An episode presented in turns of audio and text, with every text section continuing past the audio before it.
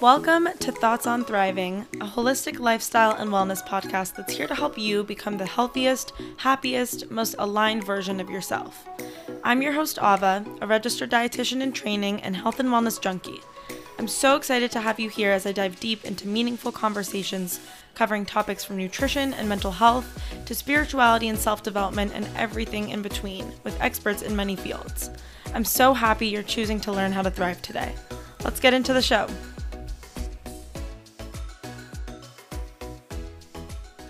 Hi everyone, welcome back to Thoughts on Thriving. I'm so excited to have you all back here today. Today's episode is really, really awesome, and I'm really excited to release it to the world to hear. We have on the amazing, the lovely Johanna Renault on the podcast today. Johanna is a digital wellness consultant, a speaker, a coach, a writer, and she's also actually a researcher on technology. And she recently did a PhD on Instagram, believe it or not, and the effects of technology on democracies, culture, and well-being, which we definitely talk a lot about in this episode because it's just so fascinating, her work and all the different things she talks about. So Johanna uses her background as a tech founder and entrepreneur, a VC fellow, an executive coach, duty editor, crisis reporter, and researcher to help fulfill her mission of helping people and societies build healthier, more empowered relationships with technology and social media as well by sharing practical tools and knowledge about tech and how we can be more mindful consumers of social media, which I think we all need to hear a little bit more of these days. I know I'm very guilty of allowing social media to take up a little bit more time than it should in my day. So this conversation is super important for really anyone who has a phone. And we don't only talk about social media. We go all over the place in this episode. We talk about cancel culture and the different biases we have when it comes to our consumption of social media, as well as her thoughts on TikTok and a concept called the attention economy, which I thought was super interesting. We also talk about setting boundaries with social media and different tips that you can use so that it doesn't start to control your life. And we also talk about a positive experience she's had with social media in bringing people together and showing people parts of their own country that they weren't really aware of before. So we really go all over the place. We talk about a lot of different things besides what I just said as well. So make sure to listen to the entire episode. The whole entire thing is super interesting, I think, and one of my favorite episodes I've recorded so far. So I really hope you guys like it. I really hope you can take some tangible tools away as well as some cool new ideas to ponder. I know I did, and I just loved this conversation so much. So before we get into it, I would really, really love if you all left a 5-star rating, left a nice review, if you shared this with a friend, posted about it on Instagram, followed us on Instagram at thoughts.on.thriving, and just spread the message because I want to get this podcast out into the ears of as many people as possible and to just be of service to the world. And if you could help me in doing that, that would be amazing. Okay, now that that's out of the way, here is my conversation with the lovely Johanna Renault. Enjoy. All right. Hello, Johanna. How are you today? I'm good. Hi, Ava. Thanks so much for having me. I'm really excited to be here. Me too. I'm so excited for our conversation. And I gave you a little intro in the beginning of this episode, but just for the listeners, from your point of view, could you just tell us a little bit about yourself, your background, and what you do? For sure. Thanks for asking. So I'm a digital wellness consultant and coach. I speak about this, I write about it, I create resources around it. And this has to do with my experience, as a startup founder. I was in the tech industry for a while. I learned how to be a VC investor from VC investors, which was a totally wild experience. And at the same time, I'm a researcher and I'm doing a PhD on Instagram, and bringing these perspective, the practical view, the real life view, and my academic background together, I found or I kept seeing, you know, more and more people having challenges with their smartphones, you know, staying on them for way too long, being a bit unhappy about the content they were consuming. You know, I know so many people who say, oh, I go on Instagram and I feel like crap after 15 minutes. And then at some point I realized, wait, I have all this knowledge and I have all this experience. I need to do something with it and share it so people actually can build what is digital wellness for themselves. And it's really exciting because I feel like there are other people doing this, but we're still, you know, this whole topic is still pretty early, I would say, in the zeitgeist. People are starting to wake up to it. And I'm kind of excited to be, you know, sort of among the first ones to really talk about this constantly and help people build a digital life that, you know, feels good to them. So that's where we are. Yeah, it's so awesome what you're doing, because I feel like it's not really spoken about quite enough. And you're right. We are kind of in the beginning stages of pondering what social media, what our phones, what these things are actually doing to our health, our minds. And so I really admire that you're kind of using this idea to bring greater good to this world. But I wanted to ask you if there's anything like in your childhood or something that you saw growing up that led you to be so fascinated in these topics of, I mean, there was probably no smartphones when you were growing up, but, you know, just the topics of work-life balance and things like that. Is like, did you have a parent that worked too much and was consumed by their work, or were you just always fascinated by how external things can affect our minds? I love that question. So I'm an ideas person. I've always been, you know, I'm extremely curious. I love learning. I've, you know, studied all different subjects. I got a bunch of degrees just because I'm really, really curious. There's basically always a new book next to me anywhere. And I've always had this as a child. And my dad is a mechanical engineer. So I would say that side of the equation really gave me an insight into how technology can be something really fascinating. I remember he worked for BMW, and we would, you know, as really little, and I would always be like, how does an engine work? You know, I just ask him really, really sort of silly questions like that, because I just always wanted to know the mechanics of everything. And at the same time, you know, I'm 33. So I'm, you know, right smack in the middle of the millennials. And I grew up in a small town in the Bavarian Alps. And here we got internet pretty late in general, just because of, you know, the area is fairly remote.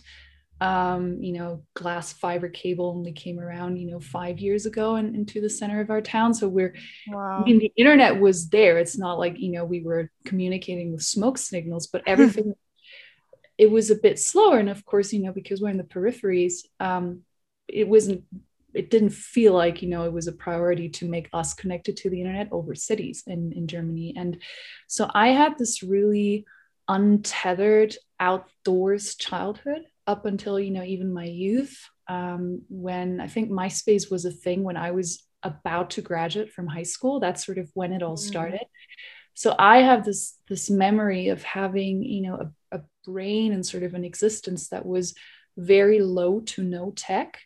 And in a way, you know, I, as a teenager here in the countryside, always thought it was so boring, and I wanted to be connected to the world too, because again, I love ideas. I'm really curious. So I think past me, part of me would have loved to have a resource like Instagram, where, you know, even just having the way the internet is right now, to be able to connect to the world and see what's going on. And at the same time, I'm really grateful that I had this period in my life where my brain sort of got to form without all the technology. I mean, I would say the downsides of technology and the challenges that we're seeing, and then we can talk about in a little bit.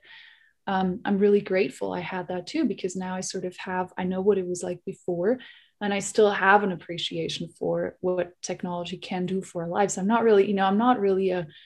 I think, because I sometimes see that in the wellness world also, where it's like, oh, you know, don't use any tech at all, or, you know, sort of like, are wheels in nature? Does anybody use a wheel in nature? It's like, you know, if you want to do that, that's fine.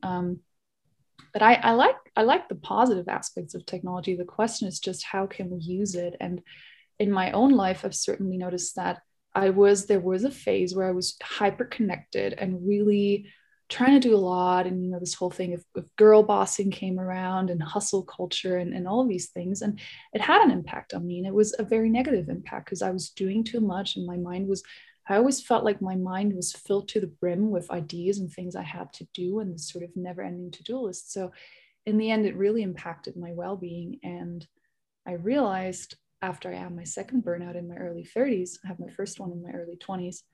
And the second one in my early 30s, that I really, really needed to make a change in how I work, but then also in how I was using technology, because it was, I noticed it was a major aspect of why, you know, I felt so overwhelmed was just all this information I was taking in and ingesting that wasn't serving me in many ways. Yeah. Wow. I can relate to that so hard because I feel like my brain is constantly filled to the brim with meaningless information. Like some of the, I try really hard to follow people that lift me up and inspire me, but people aren't going to every single thing they post. It's not going to be something inspiring and uplifting, and it's not going to be something that's of use to me. So I feel like even just filtering through all the noise is a lot of like energy expended to do that. And yeah. It's just so interesting that you mentioned, like, you know, you grew up without it and now you see what it's been doing. And I think it'll be really interesting to see like what our children and the future generations who don't know a life without social media and without technology in general, how that's going to affect them. Do you have any speculations or like what you think is going to be happening with the future generation? If everyone who's listening is going to be really rich in 5 years. So listen to it. No, I think, you know, what I'm seeing is that we're really at this junction or at this bifurcation point when it comes to the internet, because we have this one direction it could go, which is sort of the direction of the metaverse, you know, that Facebook, formerly Facebook, now Meta, introduced this whole online immersive world where they really, I feel like, to me, again, the technology, it's kind of crazy how we can create that. It sounds really wild. And at the same time, knowing the business models behind Facebook and social media companies already, to me, you know, I have this knot in my stomach where it just does not feel good the way it is right now. I mean, you know, not to say that it could not be done in a different way, but really this one world where it's very centralized, and we have this immersive online world. And then you hear about the emergence of Web3, what is called Web3, which is sort of more decentralized. You know, it relies on blockchain technology and sort of people coming together in more autonomous ways and self-organizing. And just, you know, in case Web3 is something that you or your listeners haven't heard before. So there's this idea that the internet evolved in different stages, and Web 1 would be sort of, you know, the 90s when just content got online and you could suddenly read the news online. And that was like a really, you know, crazy thing.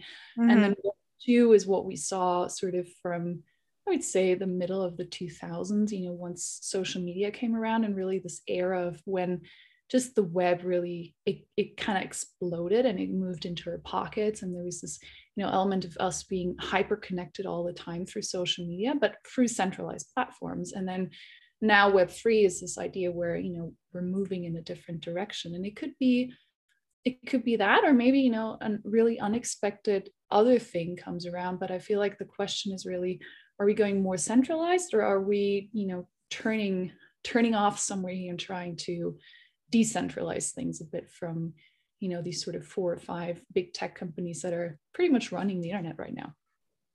Yeah, that's so interesting. And I'll be so curious to see what actually does end up happening, or if it's maybe like a mix of both or whatever ends up happening, who knows. But you mentioned Facebook and Instagram. What are your thoughts? Just because this is the newest social media platform and I feel like it's kind of taking over. What are your thoughts on TikTok? Ooh, because I have my own thoughts, but yeah, I'd love to hear your thoughts. Well, you know, I can share mine first if you want to. Because go ahead, and I'll let you know what I think. Yeah, so I think my age, as silly as it sounds, I feel like TikTok doesn't quite speak to me in terms of the demographics who are on there and who they're, you know, sort of marketing to.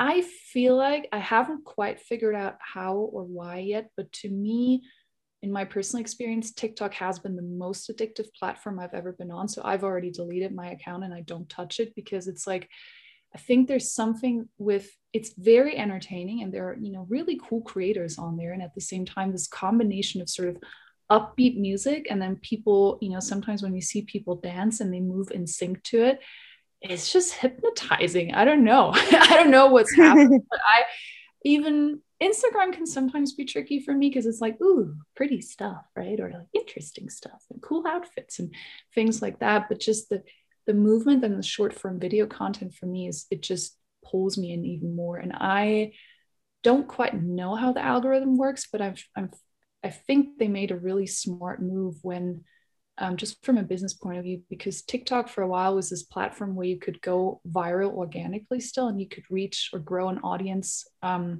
organically the way it was possible on, I mean, still possible, but it was more easily possible on Instagram and other platforms a couple of years ago. So they really, you know, sort of lured people in with that. And I think it was very compelling to create an account there and try to be a TikTok creator. But then, you know, at some point, I think they have to change the algorithm a little bit, because now I feel like it's becoming more solidified sort of in pop culture and how people are using it. So, and, you know, there's also this ongoing question of who actually owns TikTok and where the data goes to that, you know, sort of sometimes bubbles up in media. And then, you know, we get other stuff happens that's more pressing and more important, and then it, you know, goes down again, and then sometimes it bubbles up again, where it's just not sure, right? It's not quite sure where all that information is flowing. So that for me would also be a concern in my personal usage. Yeah, those are all great points. I have to agree with you. I think it's very addictive, and I personally don't really use TikTok. Like, I'll go on it maybe once a month to catch up on maybe a couple people's TikToks that I really like and who really do lift me up, and it doesn't feel like a time suck.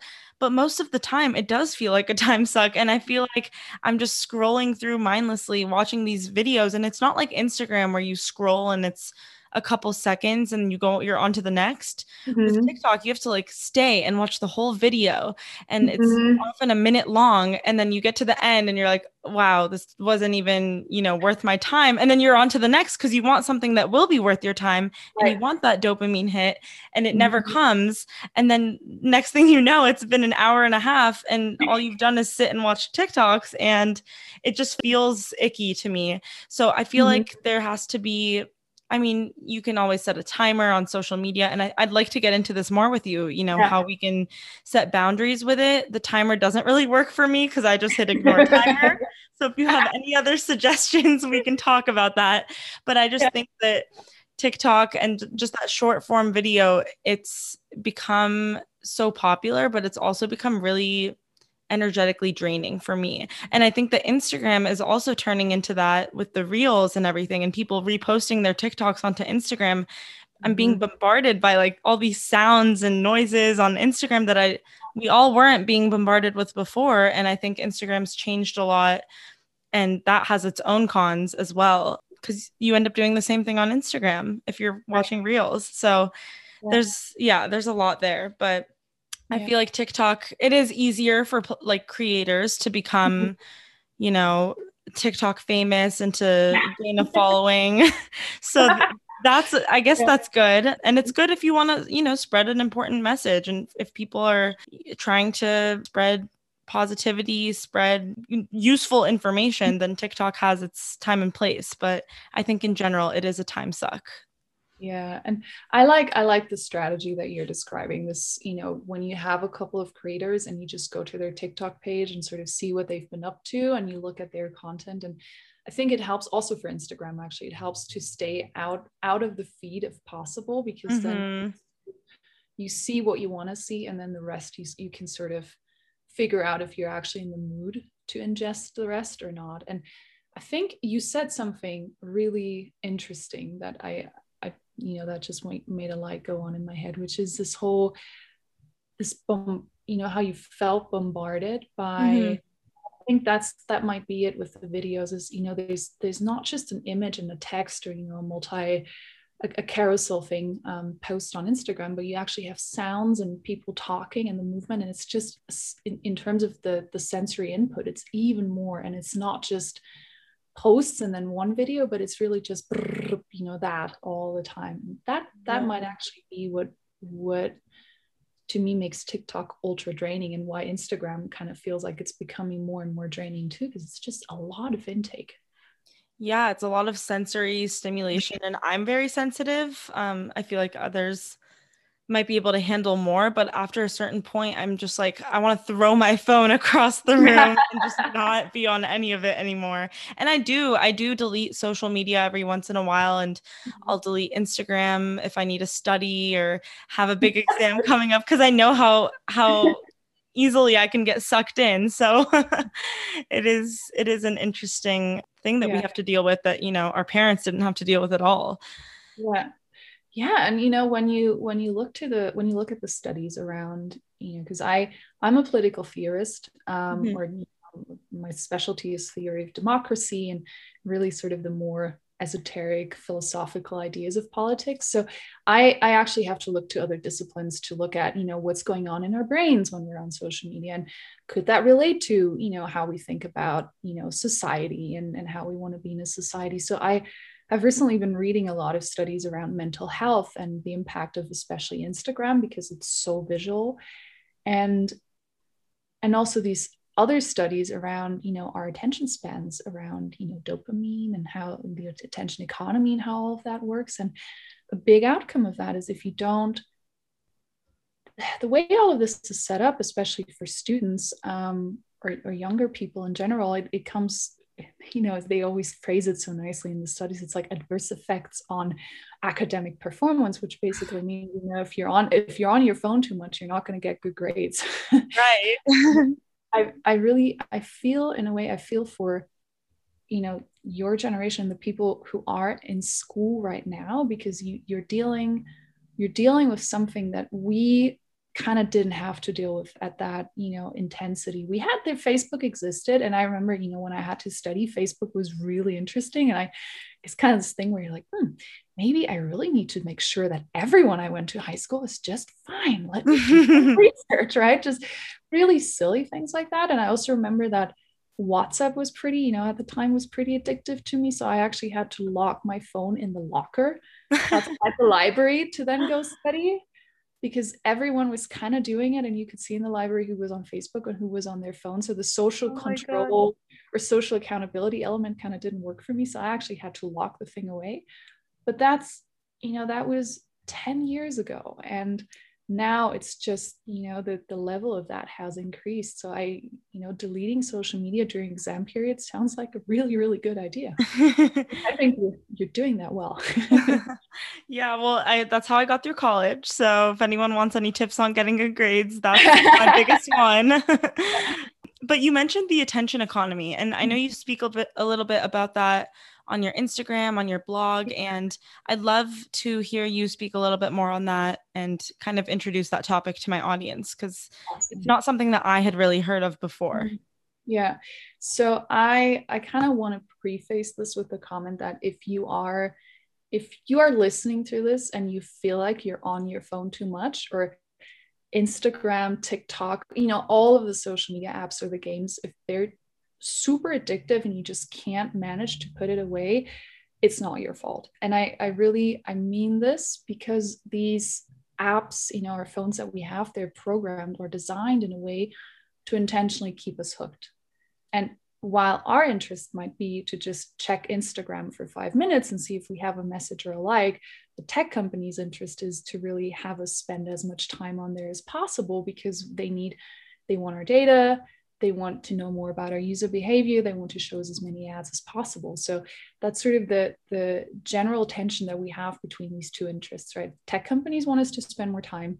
We kind of don't, or not in the way they want us to do that. And right. The thing with the attention economy is we live in a time where we have, you know, content is easy to come by, right? When you think about sort of the pre-internet age, you had a couple of newspapers, there were a couple of magazines, there were books. I mean, there was TV already, but there was way less content. And Now everybody, which is cool, so can be a content creator, right? You need a phone basically and an internet connection, and you can publish whatever you want in the world, which I think is awesome. Just to think about that possibility is, you know, pretty much no thresholds for people to communicate like that with the world is very cool.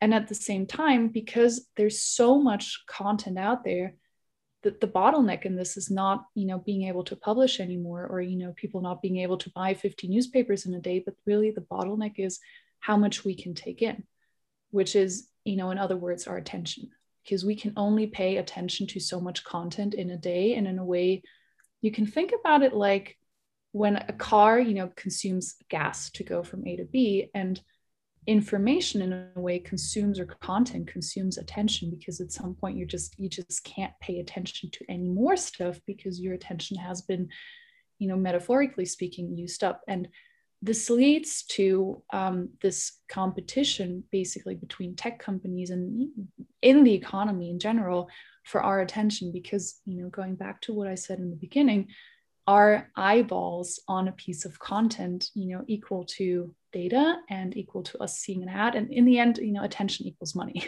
So really the attention economy is this way of talking about business online, or, you know, the world of business online, the economy online, that relies on our ability, our brain's ability to be able to pay attention to something so somebody else can make money. So what do we do then as, you know, consumers of all of this content? And I'd love to kind of bring in the boundaries conversation here, because I feel like you bring up a great point. You know, we only have so much attention. So how do we take our power back and sit in the driver's seat and set these boundaries so that we're not being consumed by the content that we're seeing?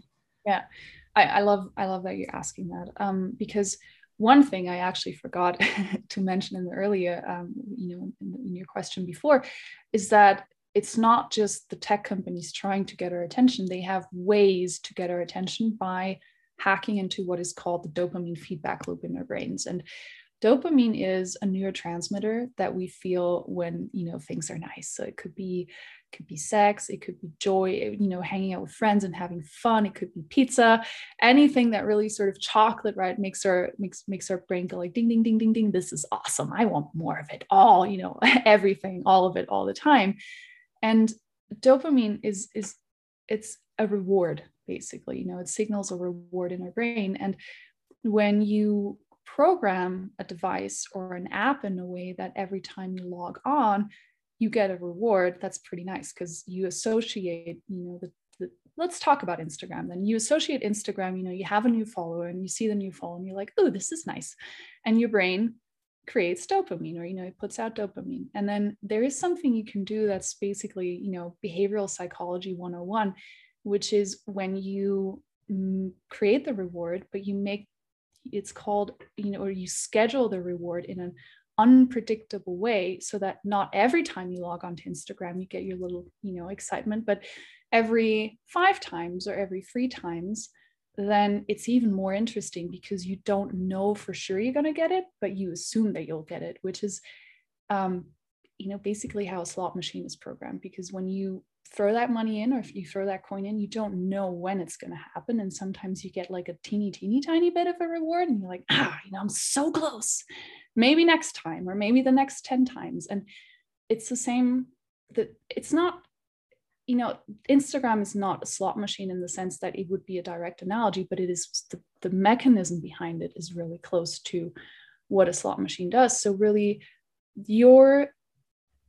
we as consumers, and I also want to point that out, there's a lot we can do, and we're still operating in a system that's not set up with our best interests in mind. And for all of us, you know, staring at a phone, there's basically a team of engineers on the other end in those companies who are trying to figure out, but how exactly can I get Ava to spend 2 more seconds on Instagram? Because that already translates to my data and money. So we're really dealing with something that's quite complex. And at the same time, you know, I also want to encourage you, because there is a lot we can do. And one of the most important things is turning on and managing notifications, because notifications are, you know, one of these little things the companies use to signal us like, ooh, you want to look because there might be dopamine for you, right? Maybe something really cool is happening, or maybe, you know, you have 5 new followers, like maybe it's your crush, you know, or maybe it's that really annoying coworker.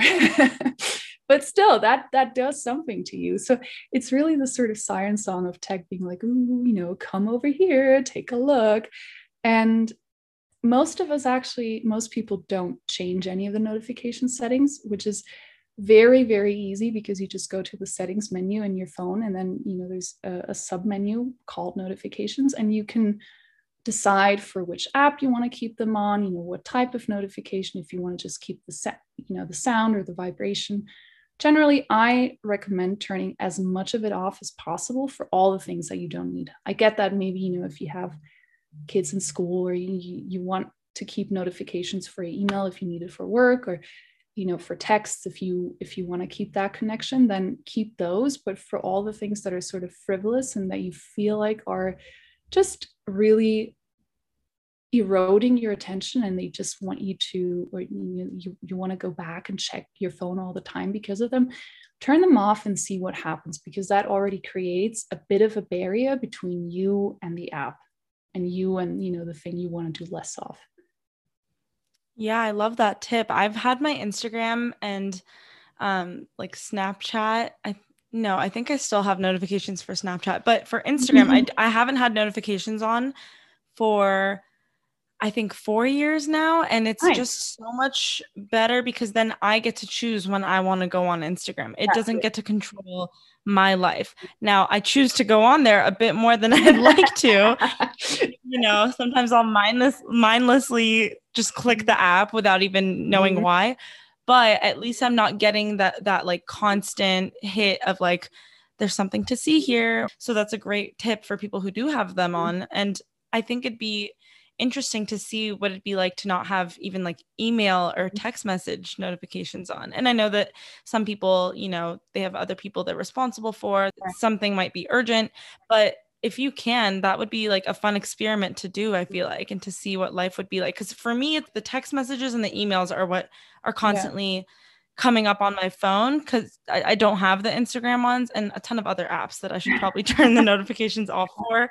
And they constantly, you know, get me, and I'll be in the middle of doing work and then I'll see a text message and I feel like I immediately have to click on it. And so it's not even just social media like Instagram, TikTok, Snapchat, and those kinds of things, but it's even our communication with people on the internet in every way. Yeah. And I think it's great that you're bringing this up, because it's really, I think we've, culturally speaking, you know, we've never had tools like the ones we have right now where communication is immediate, which again is so cool. I can talk to you. You're sitting in New York. I'm in the middle of the mountains. How awesome is that? But really what you said about being intentional and deciding what you want out of it. And also I know it's complicated in some professions or in some way, you know, in some lines of work, but if you can, it's really great to consciously decide and give yourself a time frame around when you actually want to check your communication. So you could do right now, I'm not there yet, but I aspire to check my email 3 times a week. That would be perfect, because the nature of my work is in a way where none of the things I do require a level of urgency where, you know, 24 hour delay is a catastrophe. I know for some areas of work, that's a lot, especially if the industry expectation is like that. But if you can, then setting fixed times is really great. And, you know, 3 times a week sounds crazy. I get that. But you could do 2 or 3 times a day. And then you have your time slot when you check maybe your emails and then your messages, and that's it. And because the challenge is also what I've noticed is that more email begets more email and messages beget more messages. So when you know, it sort of creates this, it starts with a snowball that turns into an avalanche. And I think we slid culturally and with our behaviors into something that's not really serving us, because we've just not had any precedent around the technology we have right now. But we can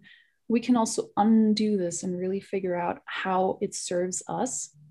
And how to use the technology, create a space for a technology that's good for us. And one of the analogies I like to use is, you know, when you think about the internet, the way it was in the 90s, I know this sounds like tech nostalgia, but there was, I think a lot of us had these gigantic, you know, monitors, and then this was its tower sitting on the desk of its own. And it usually lived in a certain part of the house, and you had to go to connect to the internet, and you did your thing, and then you left, and the internet was where it stayed. And now the internet is coming with us all the time, everywhere. You know, you can even bring the internet to the bathroom if you want to, or you can watch a movie in the bathtub. It's kind of cool. But then again, we haven't learned yet to think about, well, do we want this? Do I really want to have a life, or maybe a place I live in where the internet goes everywhere I am? Or do I want to designate areas, for example, like my bedroom, where it's a tech-free zone or an internet-free zone? So if I want to watch a movie, and I watch it in the living room. Or I don't use tech after 10 p.m. if you're a student, or you're co-sharing your space with somebody, to really create intentional spaces that are where the technology is and where the internet is, and then where it's not, and really also get creative with it, right? I like playing with it. I like sort of gamifying it for myself. I'm like, what is it if I do, 10 minutes less screen time today? Or is it possible? What would happen if I only check my phone, at noon and not before that? Is that possible, right? Or is it not? And if it's not, then it's not, that's fine. But just really sort of playing with it and experimenting with it. Because I feel like a lot of this conversation around, phones are bad and social media is bad, it all sounds like, it's another thing that's not working in the world right now, and another thing that's bad for us. But it can be lighthearted, and it can be fun in a way. Yeah, I love making it a game. I have a mentor who always tells me to make things a game and to make it fun, because what's the point of doing things in our lives if we're not having fun along the way? So I really like that tip. And I think, I can't remember where I read this. It was like a tip I read that was like, you know what, today, don't bring your phone with you into the bathroom and just see what happens. Like the time that it frees up to just think, because I think we've lost a lot of thinking time. We're consuming, and we're not having time to think things of our own and to, create for ourselves, and not just to create content so that we could put it out there in the world, but just for our own minds to have our own thoughts. And I think that was a funny tip to read.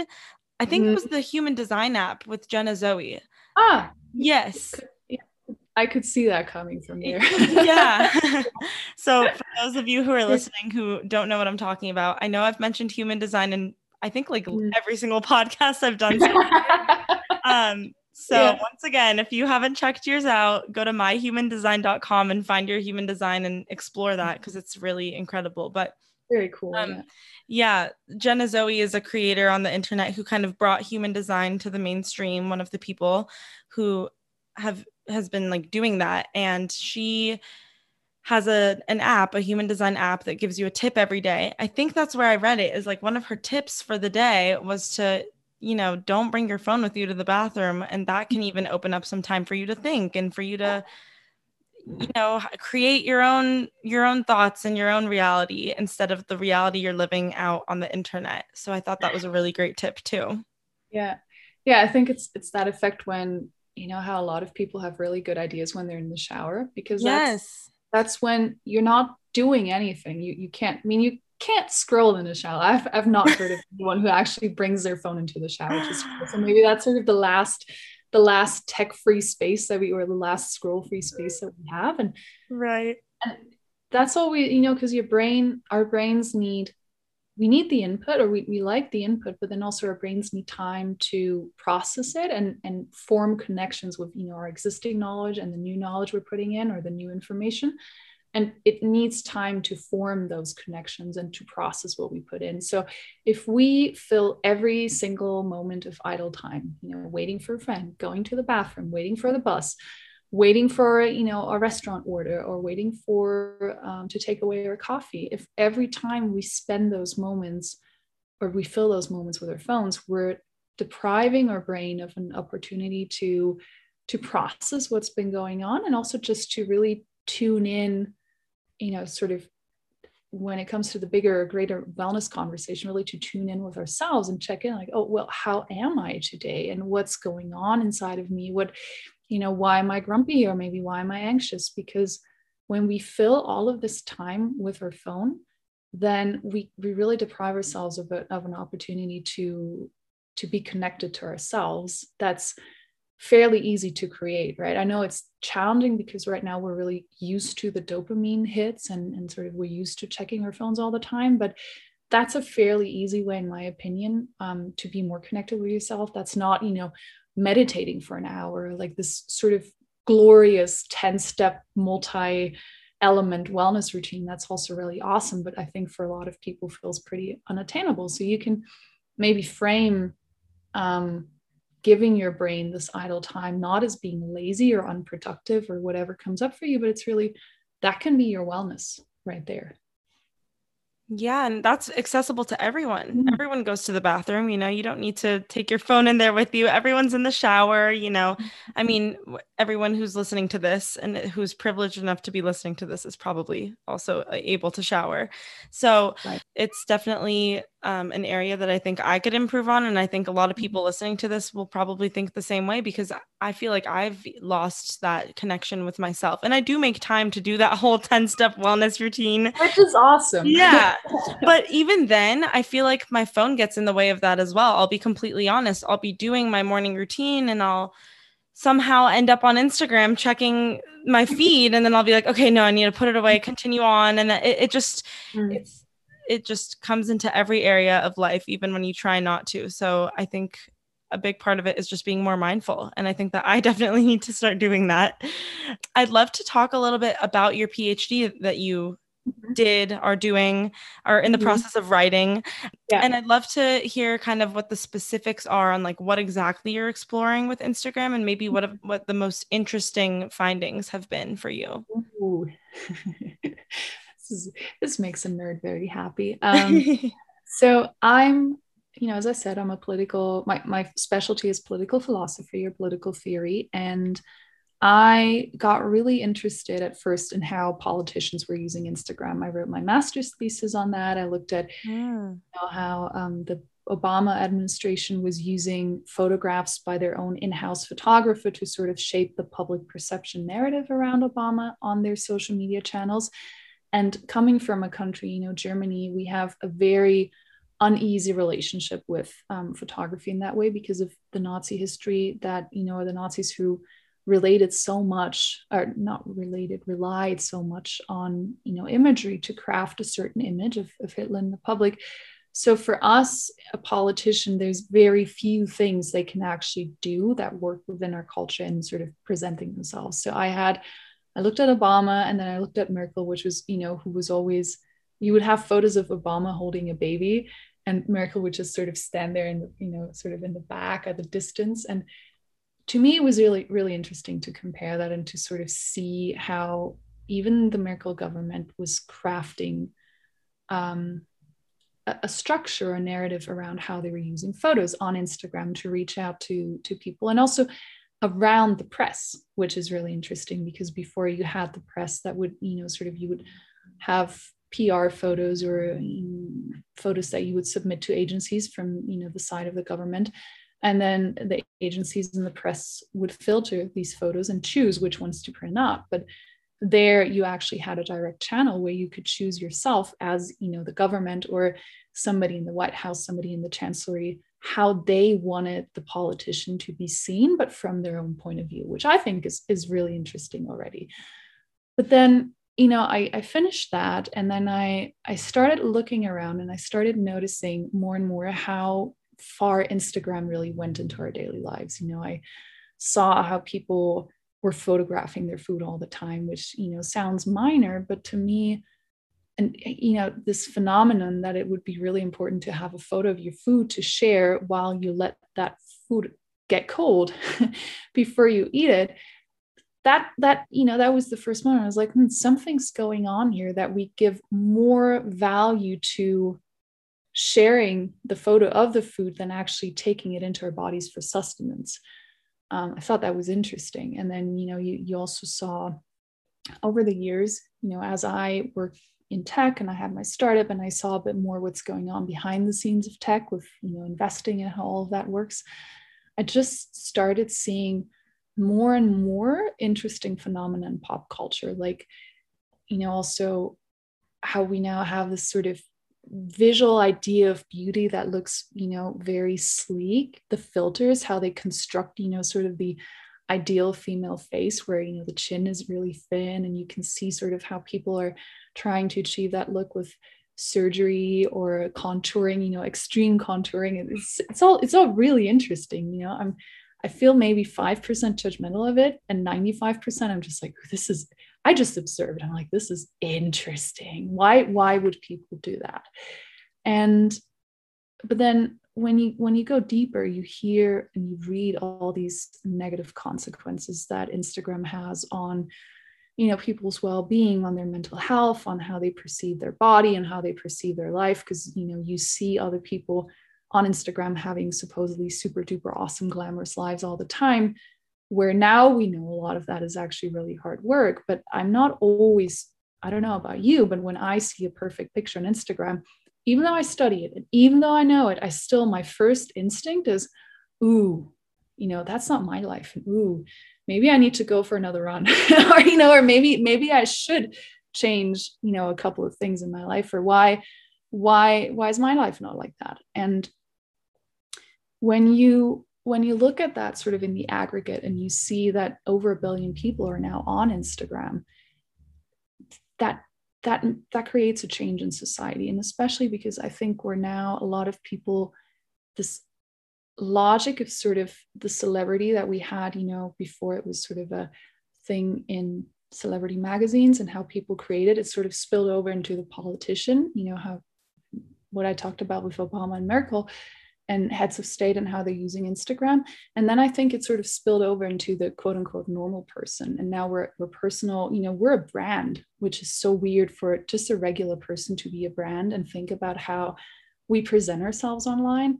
And also how this sort of logic of celebrity, of everybody, because the celebrities have a really exposed function in society, or a really exposed role in society, where a lot of people also project stuff on them, you know, or we think we're entitled to get certain things from them, and we relate to them in a certain way. And I feel like that's really spilling over a bit for the average person too, in how we are with each other online, how we think we can treat somebody just because they have a public Instagram profile in many ways.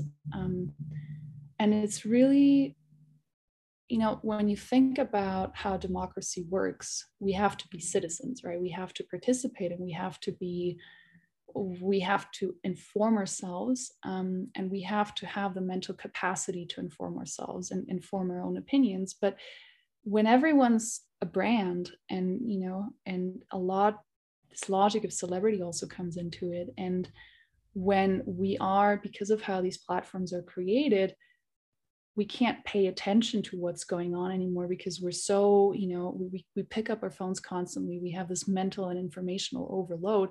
Then how are we supposed to focus on the matters at hand and what's really important in bringing our societies forward? And that's sort of, I think with my research, I wish there was, you know, this, we like online, we like to have really simple things, or like simple headlines, or like Instagram is bad for democracy, or Instagram is this or that. But in reality, a lot of things are quite complicated and more nuanced. So my research sort of comes out at a more nuanced point of view that, yeah, some aspects of it are interesting or great because we can communicate in different ways and we can connect across the world in different ways that we were not before. And we can see the lives of people in other areas of the world that we would have never had any, you know, chance to be in touch with before, which can be a great opportunity to build empathy for each other.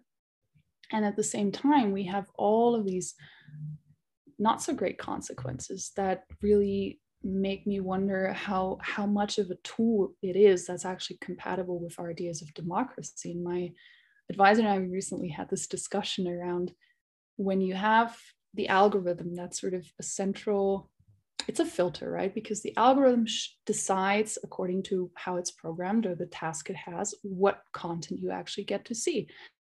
And that's based on what you liked before. And that's also based on what other people who are kind of like you also like. And when you think about that, when a central, on a centralized platform that, you know, sort of services a billion people, an entity or a program actually from a centralized point of view controls what information you get to see, that to me is actually quite problematic, because it sort of takes away our opportunity to form our own opinions and really choose the information we want to see. And I'm hesitant. My advisor's like, you should go and say this is anti-enlightenment. And I'm like, maybe that's a bit much, but it really does something to us and our ability, I think, to form, because of filter bubbles and everything we also know, to form our own opinions and our own worldview, because the algorithm kind of creates it for us, at least in tandem with what we've liked before. I feel like I can unpack like every other sentence you said. There was so much goodness in there, but what you're saying is really interesting, because it kind of is just feeding us that confirmation bias of things that we're already believing and things that we're already interested in. So how much does it really expose us to new ideas and new experiences if all we're looking at is things that we were already believing in before?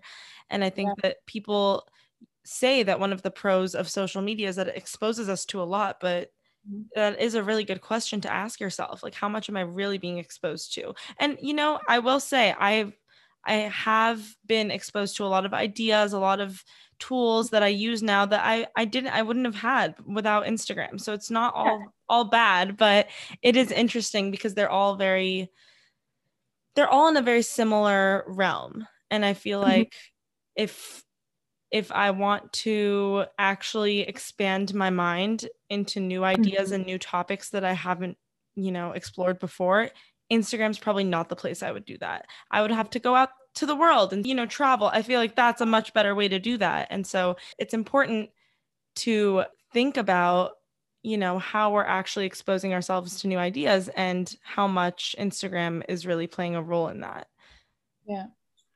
Yeah, for sure. And I think especially because Instagram is so visual, I feel like my perception, in my opinion, is that the image, it has a different effect on us than, when we engage with the text, because when you read something, online, we kind of, we read in a way where we skim a lot, but when it comes to printed text, we actually process that a bit differently, because a lot of us, at least, of course there's speed reading and everything, but a lot of us actually really go into the text and process it and engage with the ideas. So it's it takes a different amount of energy and maybe focus to do that. Whereas, you can just look at an image and you already have your biases and you have sort of your cognitive structure around it. And a picture of a puppy will always be a picture of a puppy. You don't need a big description around that because you see it and you know it.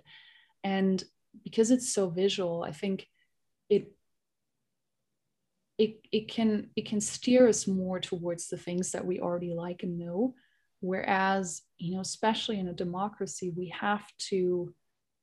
there will always be people whose opinions we don't share. And part of why the system, I think, in theory, at least, works quite well is because it creates a space where different opinions can coexist. And there's, an effort to find a compromise in a society that brings together as much or as many of these different positions as possible to reach a conclusion that sort of serves as many people as possible without giving the other people too big of a disadvantage. But if you're only swimming in, you're all in the same thought stew, basically, and you don't even see how other people live or what their concerns are because the algorithm doesn't show it to you that much.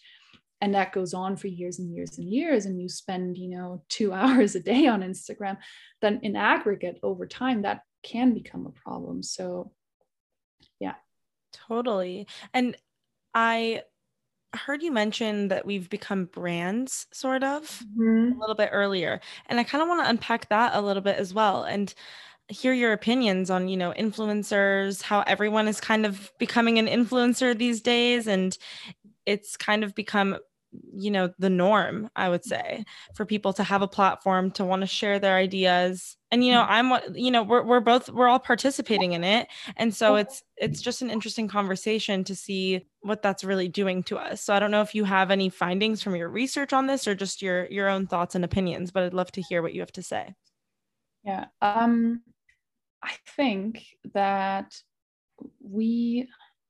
again, you know, having a platform comes with a lot of opportunities, and you can use it for what you consider good. And of course, you know, we could argue what good is. I think it depends on the person, but you can use it with a good intention, to share information or to create change in the world, to empower people, to show people beauty, whatever it is. And at the same time, I think the average person is not, I don't think we're aware of it enough, to the extent that even somebody who doesn't use Instagram professionally still is playing according to that same logic. And you could think about, for instance, when you go on a dating app, and, you know, for a lot of the dating apps, they connect to the Instagram profile, and you can check out that person's Instagram profile. So instantly you go there, and that person, in a way, they have to self-present like a brand, because they want to show they're awesome and date-worthy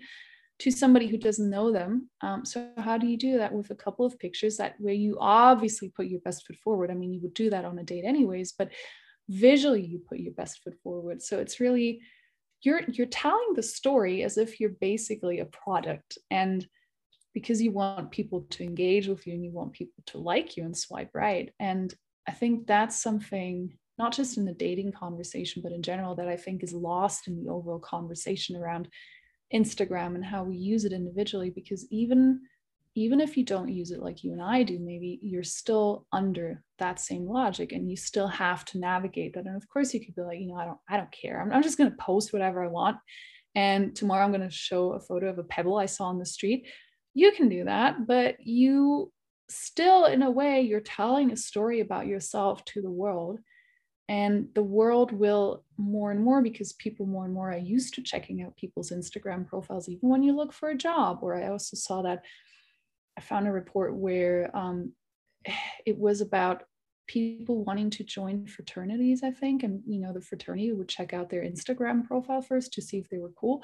So of course it all plays into it, and all plays into how society perceives us and how many followers we have, right? All of that is now already part of the game and sort of how we move in society, that I think we can't underestimate it. And at the same time, we need to be conscious of how much we're willing to play the game and how far we're willing to go with it, right? And which parts of our lives we're actually willing to share, not especially for people who use it professionally, and also for people who use it just on a person, as you know, from a personal point of view, because also what's online, once, you know, the internet doesn't really forget anything. Yeah, I think it really is up to us to be responsible for how much we put out there, because it really is us buying into it. It's a choice that we're putting ourselves out there. No one's forcing us to have an Instagram or have a brand out there. But when we do, it comes with a major amount of responsibility, because like you said, when something's out there on the internet, it doesn't really leave. And that's something that my mom really tried to ingrain into me and my sister's heads when we were growing up, because that's when the internet was so new and we didn't really know what was happening. And especially for my generation, my sister's younger, but my mom would always be very cautious because it was something that was pretty unknown, but she was right. You know, once it's out there, it's out there. And yeah, it's really scary when you think about it, that something that you said years and years ago could be held against you. And I'd love to hear what you think on like cancel culture, because it's become so normalized these days. Yeah. I think that like Instagram obviously plays a huge part in cancel culture. I don't even think that cancel culture was such a thing before social media, obviously. Mm-hmm. And so I'd love to hear your thoughts on it, because I personally think that it's ridiculous that we're taking things that are said out of context and we're ending people's careers because of it. And don't get me wrong, a lot of people who have been canceled, they've done horrible things. Like some of the people, not most. A lot of the times I feel like it's unwarranted and we're not giving people second chances. We're not listening to their side of the story. And it is controversial. So I'd love to hear what you think. Yeah, excellent. There's actually a wonderful book about this by an author called John Ronson, and it's called So You've Been Publicly Shamed. And he explores some of the early public shamings of sort of the early 2010s, 2012, 13, 14, 15, where all of this started. And his book is great because he actually visits and talks to the people who were subject to a public shaming, what we now call cancel culture. And the effects it describes, right? And sort of yes, some things should not have been said and done for sure. Some things, some people did pretty stupid stuff, made stupid jokes online for sure, very inappropriate things, but none of it was, in a way, or what I think is pretty horrendous about this is that we feel as a group, we can just dole out justice or a sentencing to them when we actually don't know the full story. We can never know because there's always, if it's between two people or whatever's going on, we don't know the context. And often I feel like we like to jump to conclusions where we don't have the full information. And sure, some things we, maybe in our societal accord, we don't like racism or misogyny or, other things. But at the same time, it's very easy to condemn somebody for something they said 10 years ago when that might have been very questionable and certainly, fair to say that that's not cool. And at the same time, I think it's to me, it's really insane how we actually deal with each other online and where we think it's justified that, 100,000 people pile onto one person and demand that they lose their job. And then people are happy about it. I don't stand for that at all. And I don't agree with that because it creates an environment in our society where everybody's just being their most bland version online possible because nobody wants to get caught up in that. So we actually create an online world that's incredibly boring because everybody's just like, I'm going to be really polished and safe. And I mean, that's not the same, maybe taking a risk or bringing up discussing controversial topics to me or saying anything that might in the slightest be, not polished is not the same as being intentionally, basically an a-hole. That we need to separate out, but we really need to be careful that we keep an environment online where we can actually have discussions. I mean, kind of right now we don't because we really like to hate each other online, which I also think is really, really challenging for a democracy because democracies live on a free flow and exchange of ideas and engaging with another person's idea and maybe even fighting about it when it comes to the idea, but not the person. And I also think that we really also need to take into account, when somebody said something maybe 10 years ago in the early times of the internet or social media, and they've gone through a growth trajectory and shown that they've very clearly learned from what they did, then who are we to really go ahead and say, you should lose your job over this? I think, to me, I'm not down with it. I actually think it's quite worrying when it comes to how we're dealing with each other in a society. I completely agree. It makes people scared to speak their truth. And, if we're a society that says we're all about becoming better and everyone is all about self-development. Well, self-development is just growth, and growth is making mistakes and then learning from them. And I feel like there's no space to make mistakes anymore, at least publicly. And it's one thing for you to make the mistake, learn from it, and then go on the internet and speak about it, which I feel like a lot of people do. I definitely think I'm more comfortable doing that just because of the way the landscape is right now. But I think it's very powerful to be going through a mistake in real time and having people learn from that. But we're not really there as a society where we're allowing people to kind of mess up and learn. And I think it is really damaging. Like you said, I think it's not conducive to the free flow of ideas, and not to get political, but I feel like years ago, it was much more civil in the way that maybe a Democrat and a Republican would sit and speak about ideas, and it wasn't really about the other person, but it was about the actual ideas and the exchange of ideas. And now I feel like people are just making it about the person who's talking, you know, they're making it about, I hate you because you have these beliefs. And I feel like it was much more civil a while ago, where people would be talking about ideas and beliefs, but they would be then having a drink after together and, you know, good old buddies. And I don't know if that's happening anymore. And I don't know if social media is one of the big reasons why, but I can totally see why it would be. But what happens with social media is that we have the negativity bias. So everything that's negative, we perceive, with a greater intensity than something that's positive. And that has to do with how our brain worked, through evolution, because if there was a saber-toothed tiger, you had to really remember that wasn't a good thing. You couldn't just be there and be like, hey, tiger, I'm going to be optimistic about you today.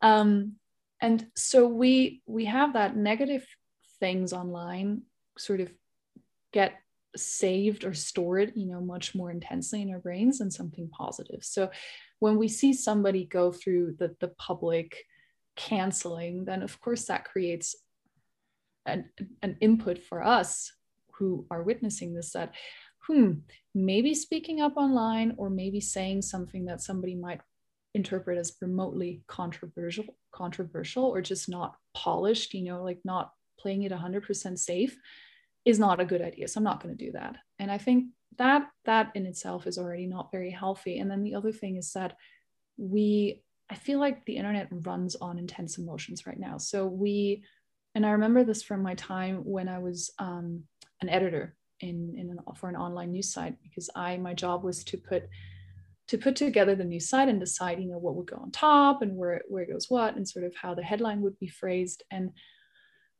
I always remember, and this is not just my perception, but also there are studies about this, that intense, sort of the baseline intense emotions we have as humans, love, hate, disgust, things like that, really draw people in, and especially the more negative ones, because again, we have this negativity bias. So if I would have a headline that would slant things in a way that's, maybe toying with people's emotions a bit, where it makes things slightly infuriating, then you could, not every time, because people also get tired of that, but I always saw it also with how my colleagues would run the site, that you could see that something that would make people mad would probably draw them in more than something that's just positive.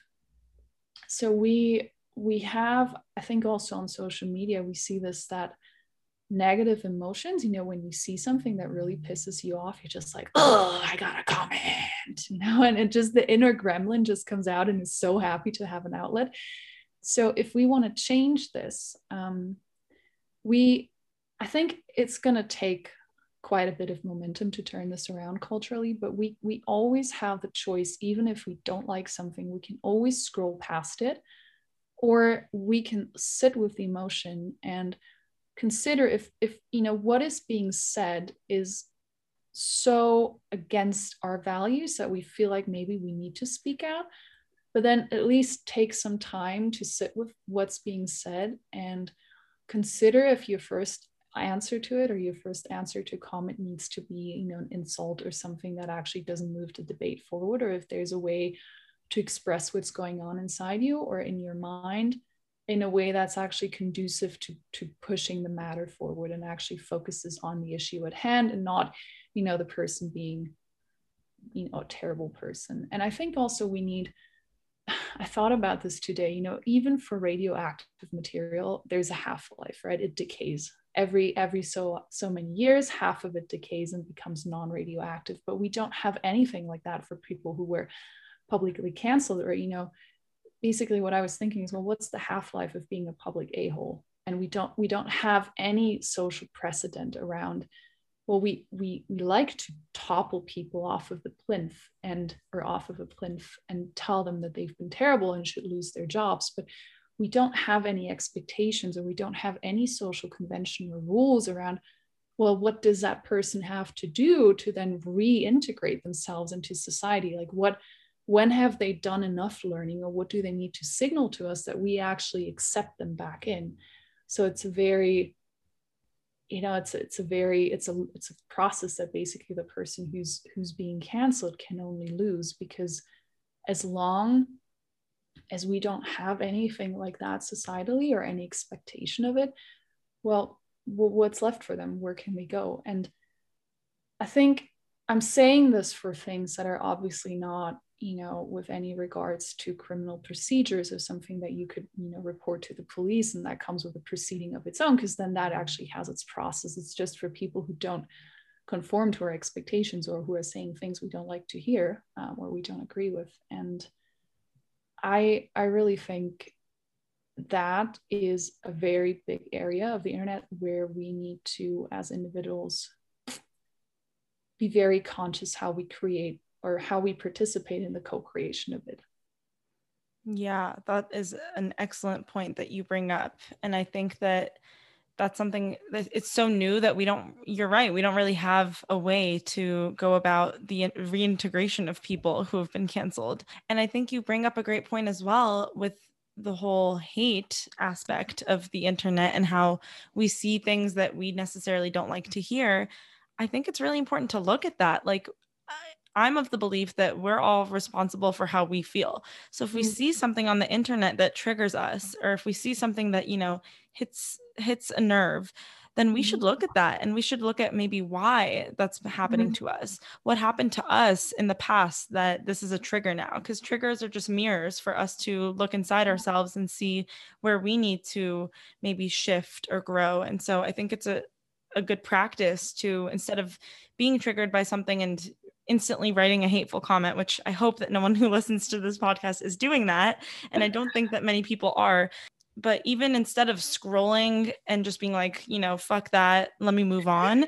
I think it's important to be like, okay, why did that trigger me? What is going on inside of me? And taking a look at that. So I love that point that you bring up. And I know we're running out of time, but I do just want to end on a slightly more positive note and talk about maybe a positive aspect that you found with your research in social media. I know you went to Iran, which is where I'm from. Ooh. And I'd love to end on this because it is just kind of a fun connection that we have that, you know, I don't know many people who aren't Iranian who have gone to Iran just because of the way that the country is. And I'd love to see what you found in Iran that was maybe a positive side of social media. I know we were talking a little bit about it before, and I'd love for you to share that with the audience. I love that you're asking me this, because we had an opportunity to talk about Iran beforehand, and I, you know, all these beautiful memories came back to what I saw there and the people I met, and how much I got to see and learn. That this is really a gift. This question is a gift. So thank you for that. I've been to Iran 3 times, and the first time I actually went and couch surfed there. And for anyone who doesn't know it, couch surfing, I think, I'm not sure if it's still in use much, but it was a platform where you could have a profile, kind of like social media, and you could offer to host people who would come to your town, or when you would travel somewhere else, you could request to stay at somebody's house. And since, you know, I don't speak any Farsi, except for, you know, I learned Dizi Darin, because I like that dish so much. But, you know, in small things like how much is it, and well, you know, what you need to get by. But basically, I don't speak Farsi, so I wanted somebody, or was hoping that I could, you know, connect with people there who could help me understand the country better, and really, yeah, just because of everything that had been going on and how Iran was portrayed in the media, I wanted to see what it was like sort of behind the curtain, or behind that, you know, story that we were told. And so the first 2 times I mostly went as, you know, a tourist. We did some mountaineering. That was really cool, just to see. That was actually super unexpected to see the mountaineering community in Iran. And when we... Huge. Yeah, huge. Yeah. Yeah. And we, I met someone on couchsurfing, and her and I became really close friends, which was awesome. And poor her, I you know, dragged her into the mountaineering adventure, and we tried to climb Damavand. Didn't make it. Oh wow! Yeah, But it was so, you know, it was so cool to be up on you know, the hut and to see the camaraderie and sort of get a glimpse of that. And we tried again the year after, still didn't make it, but you know, whatever. And just seeing that sort of sub community going on couch surfing and anywhere else. And then the third time I went was because I wanted to go back and really understand, one, the art scene there, and then mainly how people were using Instagram and social media to connect within their own country, and also to travel. Because at the time I felt, you know, again, this is my foreigner's eyes of somebody who also doesn't speak Farsi, so I can only interpret it sort of through that lens. But what I saw was that there were a lot of people, you know, millennials especially, traveling in their country and telling stories about their country through Instagram was like this whole thing. And I met a couple of people who were sort of influencers in their own right with that. And they were really, you know, people thought they were so cool for traveling and backpacking within Iran. And I saw all these, because I got to see a couple of, you know, cities when I was there, but of course it's a huge country and it has so many different areas and so many different, climate zones also, you know, different microclimates or whatever you want to call that. And I got to see all these different pictures of Iran also, you know, some foresty areas in the north, and then more desert-like areas, and the cultural wealth and the history of it.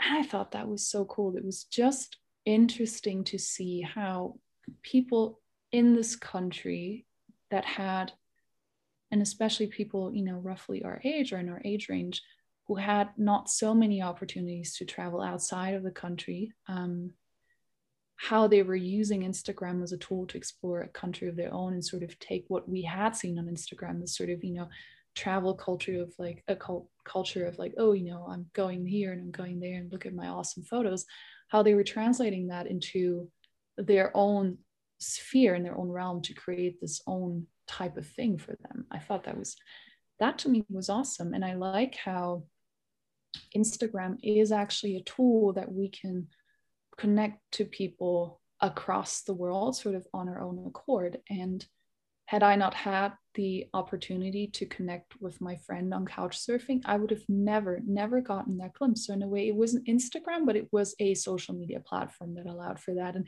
yeah, you know, people were really friendly to me in the streets of Tehran. And there were so many people who were like, you look German, can I practice my German with you? Yeah, sure.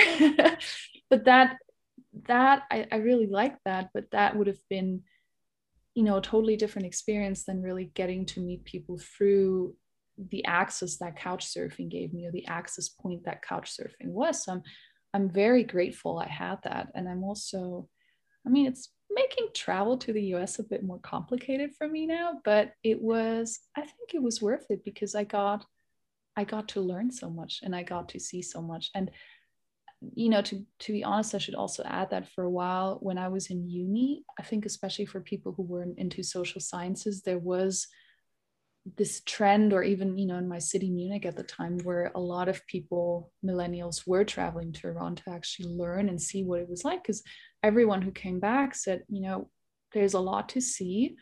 It's a really cool country to travel in, actually, because people are very hospitable and very welcoming to an extent that, you know, most of us hadn't seen it elsewhere in the world. So every time somebody came back, more and more people were like, maybe I should go. So it was this micro trend of going to Iran that went on for a couple of years, up until a point where there was this saturation. It's like, oh, you've been too. Okay, well, great. Right? Wow, that's so cool. That's such an amazing experience that you must have had. And it's so different probably to see it from, you know, I mean, I moved from Iran to America when I was like 3 years old. So I wouldn't consider myself fully, you know, immersed in the culture. So it is interesting for me as an American Iranian to go and see it, but I can't even imagine what it'd be like as someone who doesn't have any of the background or heritage to go and really experience that. And I am so happy that you had such a positive experience. And I think it is portrayed so negatively in the media and just in the world.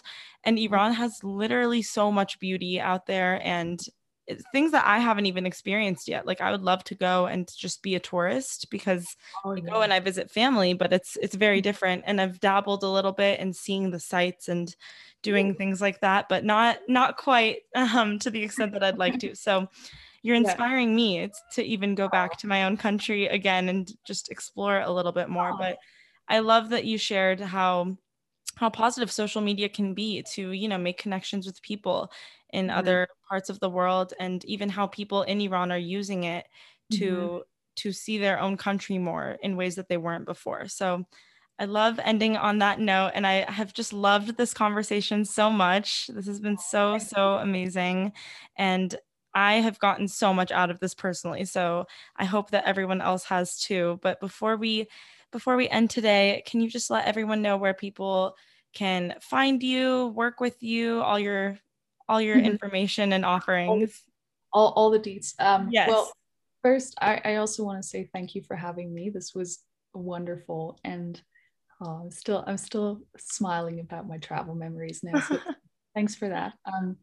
And people can reach out to me. I have a website, johannarino.com. I write a newsletter. I'm really big on newsletter email marketing, because I try, given that I do all this research, I am on Instagram and you can follow me there. I do post, once in a while when I feel like it, but because I do all this research, I'm a bit hesitant to fully immerse myself in it. So I actually love connecting to people via email. And especially if you have any questions about what I said, or, if you want to talk about traveling to Iran or anything else, you can also reach out to me and send me an email. I love getting emails, and I take a little while to respond, because, I try to be mindful of how I engage with the digital world, but I do read all of them and I do answer to all of them. So that is also wonderful. And you can work with me. I do wellness coaching and consulting. I help people one-on-one to do this, but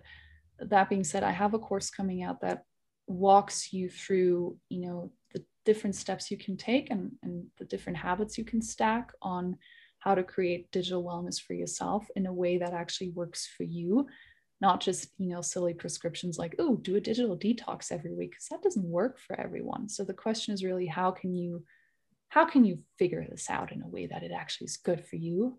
So I do that. I do corporate workshops and speaking, if anybody wants to do that, because I feel like we just need to spread this information far and wide. And if you like this, and if you like my work, feel free to spread it to anybody who needs to hear it.